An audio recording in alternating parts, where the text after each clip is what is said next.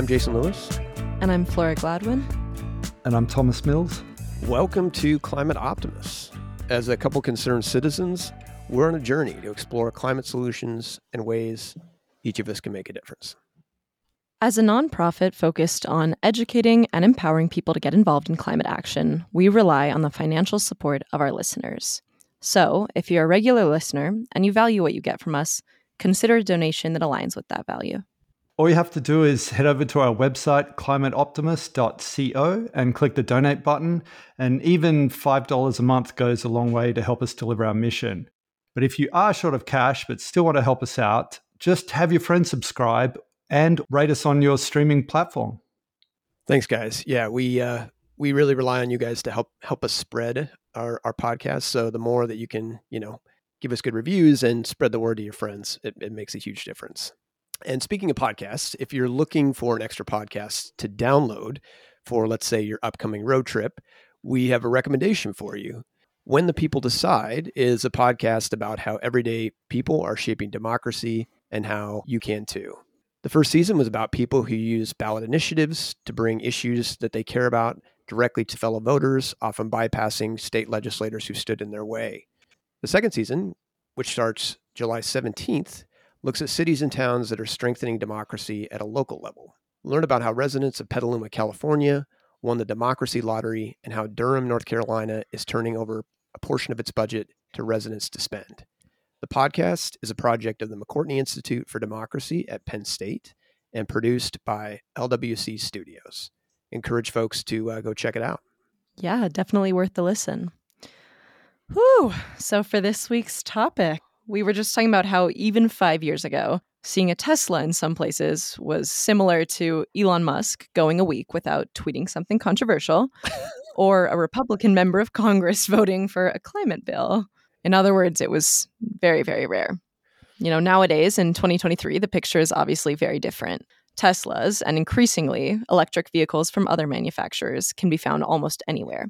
So, as we race to cut our emissions by half before 2030, EVs represent a critical part of the solution, especially in developed countries where transportation often makes up 25% or more of total emissions.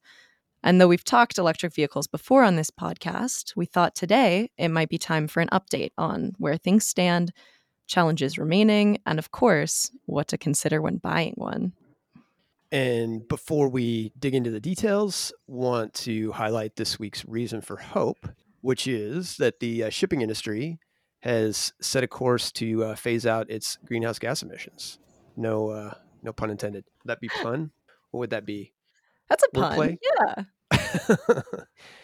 uh, the deal came at a, at a meeting of the International Maritime Organization, uh, ironically, following the hottest day ever recorded on the planet uh, this last 4th of July. The targets are unfortunately non binding, but they call for a 20% reduction in emissions by 2030, uh, 70% by 2040, and net zero by 2050. You know, more is definitely needed uh, for shipping to do its part. According to the Clean Shipping Coalition, uh, a 50% cut by 2030 is both possible and affordable, which, you know, as most folks know, is kind of where we're aiming for in order to, to limit emissions to that 1.5 degrees Celsius mark. So I, I don't know. I feel like it was incremental progress. Thomas, what are your what are your thoughts?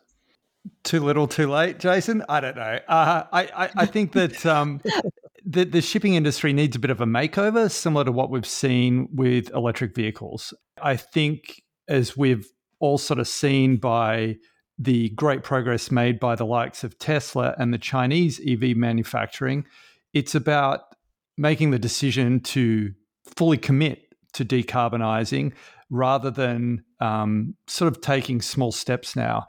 Where I'm going with this really is I'm thinking foiling ships. So we've already seen uh, companies like uh, Candela, who I think are a Swedish boat manufacturer, build speedboats that are foiling, i.e., that they have a normal hull, but they've got basically small wings that go into the water.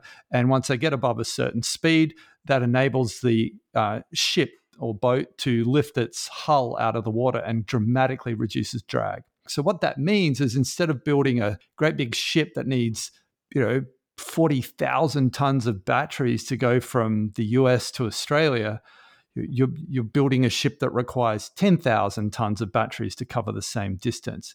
Uh, the added, added benefit too is that often end, they end up foiling at much higher speeds than they would if they were just sitting in the water. And so that may assist in allowing more freight that would otherwise go via air travel, which is even harder to decarbonize, to be taken as sea freight. You know, I know it's uh, it's early days when it comes to taking you know big ships and and making them hydrofoil, but I I think it'd be pretty amazing to see you know shipping vessels go in that direction. I mean, you look at what's happened to you know massive sailboats and others. I mean, for folks who aren't familiar with what a, a ship with a hydrofoil looks like, just Google it. It's pretty amazing. So pivoting to our main topic, before we get into electric vehicles benefits, what you should consider when buying, you know, debunking some of the myths, we thought it would be important to kind of set some context on, you know, why shifting to electric vehicles really matters. In the United States, for folks who may not be aware, transportation is now our largest source of emissions. Now, obviously, that contains things like shipping that we just talked about, aviation. But if you just look at cars and trucks, it's still about 23% of our total emissions. If you look at just passenger vehicles, the ones that, you know, all of us drive, you're talking still 17%. So that's a huge chunk and, and a critical part of us being able to decarbonize and a part where we already have the technology and it's readily available. You know, when you look globally, it's still a pretty significant number. You know, 12% of global emissions are tied to cars and trucks. So even outside the US, there's there's a ton of opportunity. The other thing that I think that's worth setting context on and, and doesn't get talked about enough is is the air pollution that we all breathe from burning fossil fuels. You know, roughly 8 million people a year die prematurely because of inhaling, you know, particulate matter associated with burning fossil fuels. You know, that's more for context, more deaths than, you know, annual deaths than cigarettes and malaria combined. So there's obviously huge climate benefits associated with moving away from you know internal combustion engines but it's important too not to forget the you know the other health benefits that that has for all of us especially folks who live you know next to major roadways so while evs have got more popular there are a lot of myths that are still out there so we thought it might be worthwhile to spend a few minutes debunking some of those um, flora i know you did a little research on the topic yeah. Yeah. I thought this was such an interesting thing to get into. For some context, you know, Jason and Thomas, you know this, but for our listeners, I went to a super liberal, hippie, tree hugging school in Portland, Oregon for college. I mean, totally, right? And even there, there was just an impressive amount of skepticism around EVs, you know, particularly Tesla that I would hear from my peers. And, you know, aside from the very obvious social aspect, thanks to Elon, a huge part of that skepticism is due to misinformation about both the, you know, production and consequent emissions of electric vehicles. So I thought we could talk a little bit about, you know, what I think are two of the biggest that I hear. The first myth being that EVs are just as bad emission wise as internal combustion engine vehicles are. And the second, that EVs rely on coal in a way that is really similar to internal combustion engine vehicles. And there's a great article that I know Jason and I have both checked out that's by a guy named Johnny Lieberman for Motor Trend, and it's called You're Being Lied to About Electric Cars. And definitely we're going to link it for the episode. But I think one of the really interesting facts that, or ideas, I guess, that Lieberman brought up was this idea of direct and indirect emissions you know, which is meaning emissions that were created during the manufacturing process and those that are then emitted while driving the vehicle. So, gas powered cars obviously have both direct and indirect emissions. Meanwhile, electric vehicles only have those indirect emissions as they're outputting no greenhouse gases while driving is actually occurring. There's a great Yale study, which Lieberman cites in his paper, that says that about 74% of light vehicle CO2 emissions come after vehicle manufacturing when the car is actually being driven. So there's this really important point to consider when we're talking about, you know, the impact that EVs are having emission wise, which is this idea of direct versus indirect. Yeah, that's a great point. I mean, I almost like to think of it in terms of manufacturing and operating emissions. And manufacturing an electric car today generates more emissions than manufacturing an internal combustion engine. When you get to that operating phase, because it's so much bigger in terms of its contribution, that's where the difference comes. So even though producing electricity to operate the electric vehicle does generate some emissions, it's dwarfed by the amount of emissions that an internal combustion engine creates, you know, burning the fuel. I, yeah, definitely. Oh, do it, Thomas. Oh, look, I was just going to I was going to pile on like basically in in the US, it takes about if you go and buy a Tesla Model 3, it takes about a year's worth of driving th- that compared to a regular internal combustion car that you bought at the same time that's the same size um, to make up for the emissions the additional emissions that occurred during the manufacturing that vehicle. In Australia, you've got to, it takes a little bit longer. It's closer to two years because our, our grid's quite dirty. But if your electric vehicle has been made by somebody that really does give a damn about the planet and has worked hard to use renewable energy wherever possible in the manufacturing of them, it's really only about a year's worth of operation of that vehicle before you're ahead of buying an internal combustion. No, that's that's a great way to sum it up. And this second myth, I mean, I think really builds off of that, honestly, which is this idea that EVs rely on, you know, coal or fossil fuels in a way that's really similar to internal combustion engine vehicles. And the fact of the matter is that electric vehicles are just far, far more efficient. There's a statistic that 87 to 90% of energy in an electric vehicle's battery is sent to its wheels.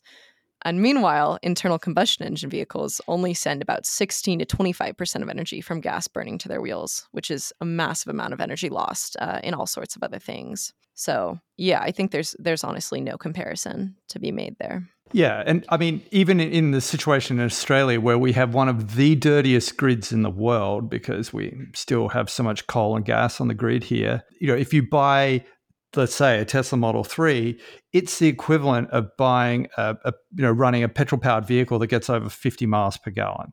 So um, but the thing is with the electric vehicle, if you buy that electric vehicle today versus that 50 mile per gallon, you know, gasoline powered vehicle, with the grid improving year on year with more solar, more wind, more renewables coming online, there's a pathway for that to improve, but there is no pathway as you've discussed, for the improvement in fossil fuels. Yeah.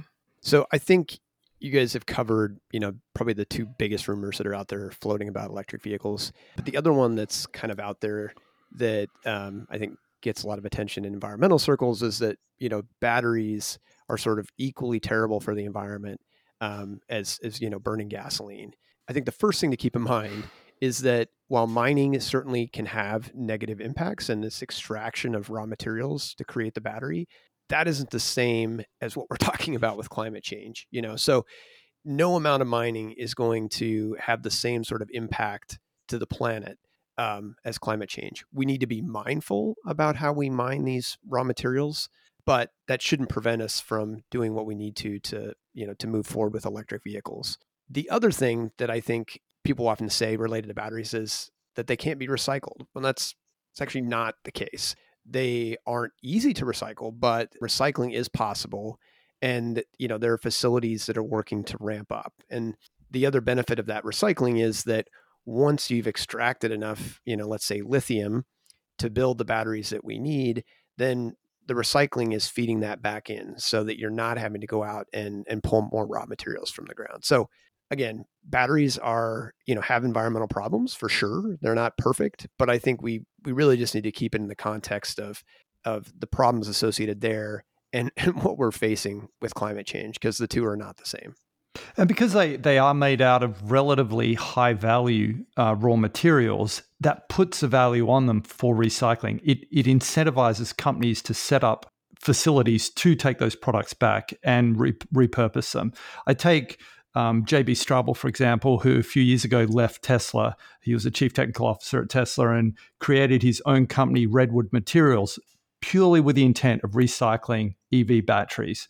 The bulk of the batteries now that come through the facility are actually consumer grade waste from your electric toothbrush to your battery drill, whatever it might be. And those materials that would formerly have just ended up in landfill, unfortunately, are now going through their facility, being repurposed and redirected to the electric vehicle industry. Yeah, that's great news. And, you know, we'll get into this when we talk about, I think, you know, things to consider if you're a prospective EV buyer, but battery chemistries are changing too. And, you know, the, the sort of predominant battery chemistry that, that's been out there in a lot of electric vehicles that involves, you know, things like cobalt and nickel is really being phased out in in favor of you know what are called lithium iron phosphate batteries and we'll spare you the technical details but they they requ- they don't require those materials which you know in essence reduces the the negative impacts of you know trying to extract those rare earth items. So let's move to buyer considerations. Thomas if you've got somebody who has you know heard good things about evs you know is ready to purchase a new vehicle um, what should they be looking for in an ev I think, as you've already mentioned, battery chemistry is an important one. Um, if you're looking for something that is bomb proof and can last a long time, lithium iron phosphate is worth looking for rather than the older school nickel, cobalt, aluminium, or nickel, cobalt, manganese. So it is worth asking that. The reason being that these newer technologies will have a longer cycle life and that it just means that the vehicle will have less battery battery degradation over time, and you can also charge them to 100% and leave them fully charged. Whereas the earlier EVs, you you would only really charge to 80%, except when you were going on a road trip. Yeah, my good friend Mike, who is a you know battery engineer, has also been educating me lately on the, on the benefits of lithium iron phosphate. I think the one caveat is if you're you know looking for a vehicle today, and you know you're not finding one that has a lithium iron phosphate battery, don't let that be the reason you go out and buy a regular internal combustion engine. You know, the existing battery technology today is still good. I have a Tesla Model 3. I've had it for 5 years and and it's been, you know, it's been a great car. So lithium iron phosphate is certainly the future, but but yeah, don't let it be that that deal breaker between going electric or going back to gas. Yeah, and uh, the, the next thing to probably look at is how those batteries are cooled. And really, there's only one outlier here, and that is the Nissan Leaf. Don't buy them.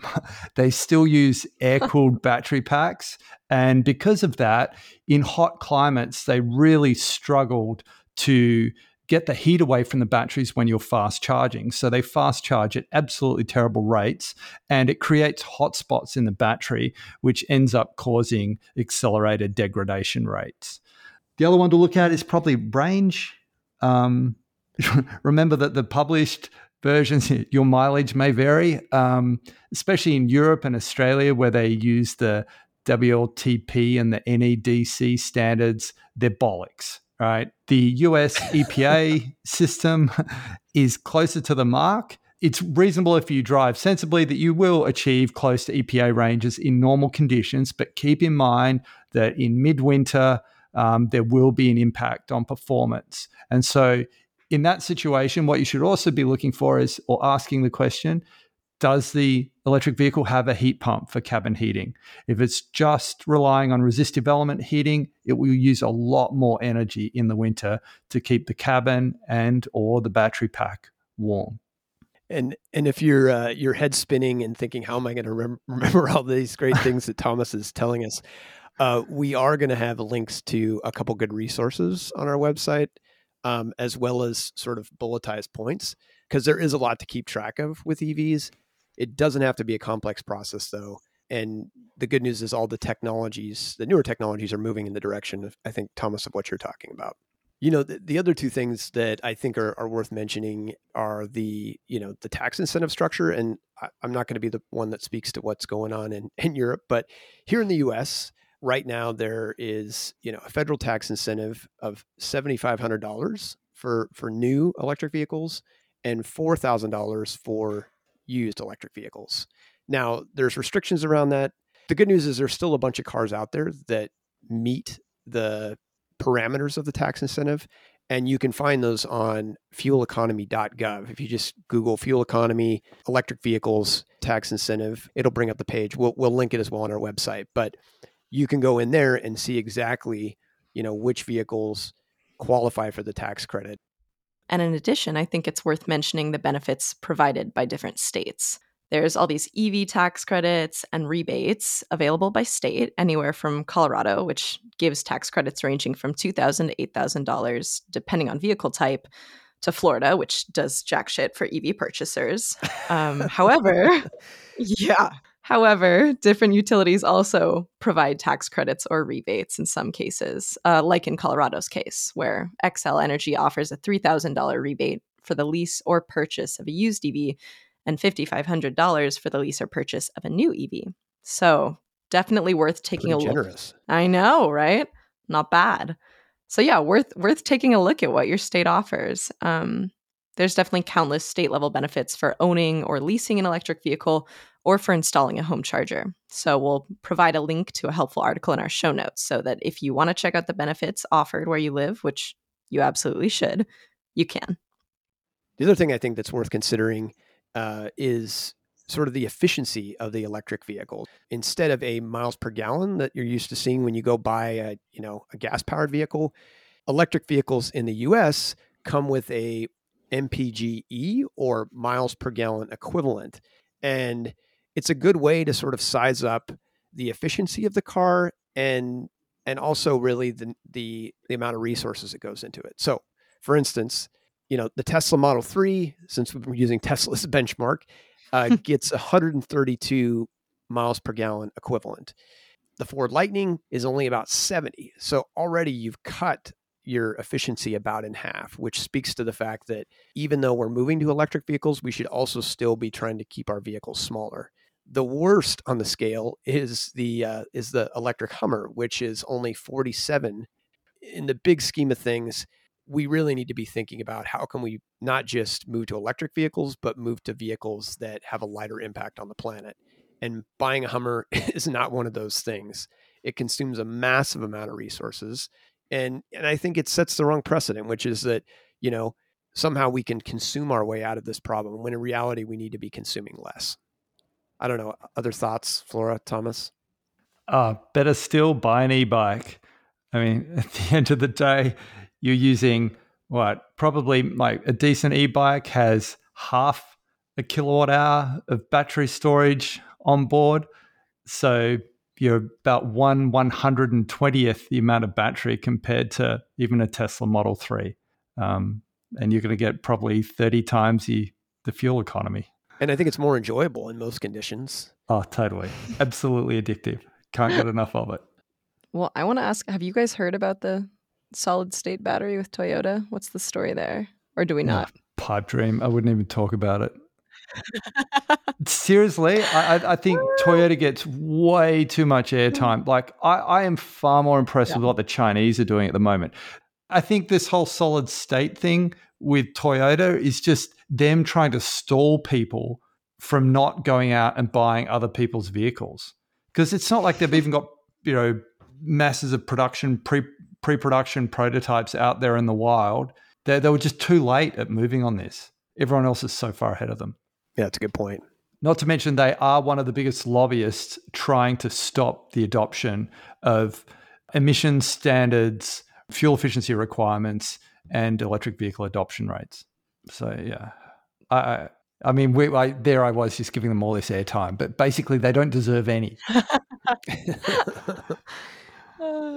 so, I, I think in summary, uh, for prospective buyers, there's a number of you know high level things to consider your tax incentives, the efficiency of the vehicle, you know, what kind of battery that that you're purchasing, how it's cooled. Again, we'll have, you know, links on our website. I guess with that, are there any other EV related items we should be highlighting? Yeah, I think probably this uh, adoption of the North American charge standard by um, some of the EV companies in the US, other than um, uh, just Tesla. So it, basically, it was Tesla's proprietary connector, and they opened the standard recently.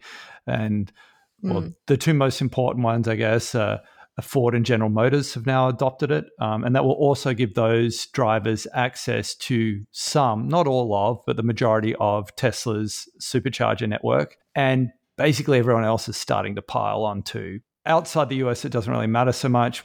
Um, but the other one was inductive charging. So, and I, I see this as the game changer. Um, the reason is that I believe that electric vehicles are going to be a big part of the whole grid balancing in the future because there is so much capacity in an electric vehicle compared to average household use and it can participate as part of the grid is going to be monumental for allowing a larger penetration of renewable energy and Elon has mentioned that by 2025 Teslas will have bidirectional charging capabilities and that will likely be using a inductive charge pad. So you don't have to worry about plugging your car in anymore. And i suspect whatever tesla adopts the others will follow.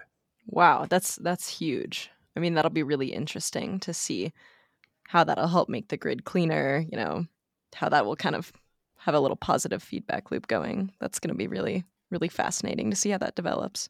Yeah like there, there are quite a few studies underway at the moment regarding you know bidirectional charging and things but they all require mm-hmm. that the driver gets home and plugs their car in straight away. And that's okay for the geeks among us that are trying to do the right thing for renewable energy but for the average person they don't care so much. They just want it to be seamless. And i think that they will participate because of course there will be some financial incentives involved in this as well but so long as they just don't have to worry about it it just does its thing it is exciting for sure, and it would be interesting to watch it. I don't know what that says about society. Is that people can't, you know, make the effort to go plug their vehicle in? but yeah, it, you know, futuristic pull up and your car charges and can, you know, Ooh. release energy back to the grid. That's that sounds pretty sweet. Well, I think all this leads to the classic question that we always ask, which is, what can we do? And this week, I suppose it's the obvious. Uh, consider making the leap to an electric vehicle. And that could be in, in different forms, right? So if you're looking for the car that can meet all your needs, where you need more range, you know, you can go out and, and purchase that new EV or, or used EV. If you're still not convinced about where an electric vehicle fits into, you know, your transportation options, consider go out and leasing them. There's some really great leasing programs out there um, that make for a cheap monthly payment, and it's sort of a you know risk-free way to, to try out the technology if you're not quite comfortable enough yet. And and the best of all which thomas already plugged is you know consider going out and trying that e-bike. Um, you know could sort of laugh about it but if you're able to you know use that as a secondary transport option it has huge benefits uh, obviously above and beyond just the the benefits of the climate you know in terms of saving resources and you know they're more fun to ride anyway so we'll have some uh, helpful links in our show notes again to help hopefully make this a, a simpler process for everybody. Um, but there's great EVs out there on the market today in almost every category. It was a little different a few years ago, but you know, with where we are today, no matter if you're looking for a small SUV, a sedan, or you really need that truck, um, there there are options out there for you. Any other thoughts, you guys? No, I mean, except the fact that if you're not thinking about buying one, there might be somebody else that you know that is thinking about buying a new car. And the most important thing now is we should just not be bringing any new internal combustion vehicles onto the roads. Like the their days are finished. So the work you can do to convince them to move in the right direction is work well done. That's a great point, Thomas. The best way to convince somebody to take the leap to an EV is to hear from family and friends. So if you're an EV owner, enthusiast, get out there and spread the good word. So before we sign off this week, just wanted to make a quick announcement to our listeners. We're going to be taking a little summer vacation here on Climate Optimist. So our next episode will be airing on July 25th as scheduled, but then we're taking a four week break and back again on August 29th. So mark your calendars. Well, that's a wrap for this week's episode. Thanks to everybody for tuning in. Climate Optimist is made possible by Climate Stewards Collective. You can find us on the web at climateoptimist.co. And don't forget to follow us on social at Climate Optimist Podcast.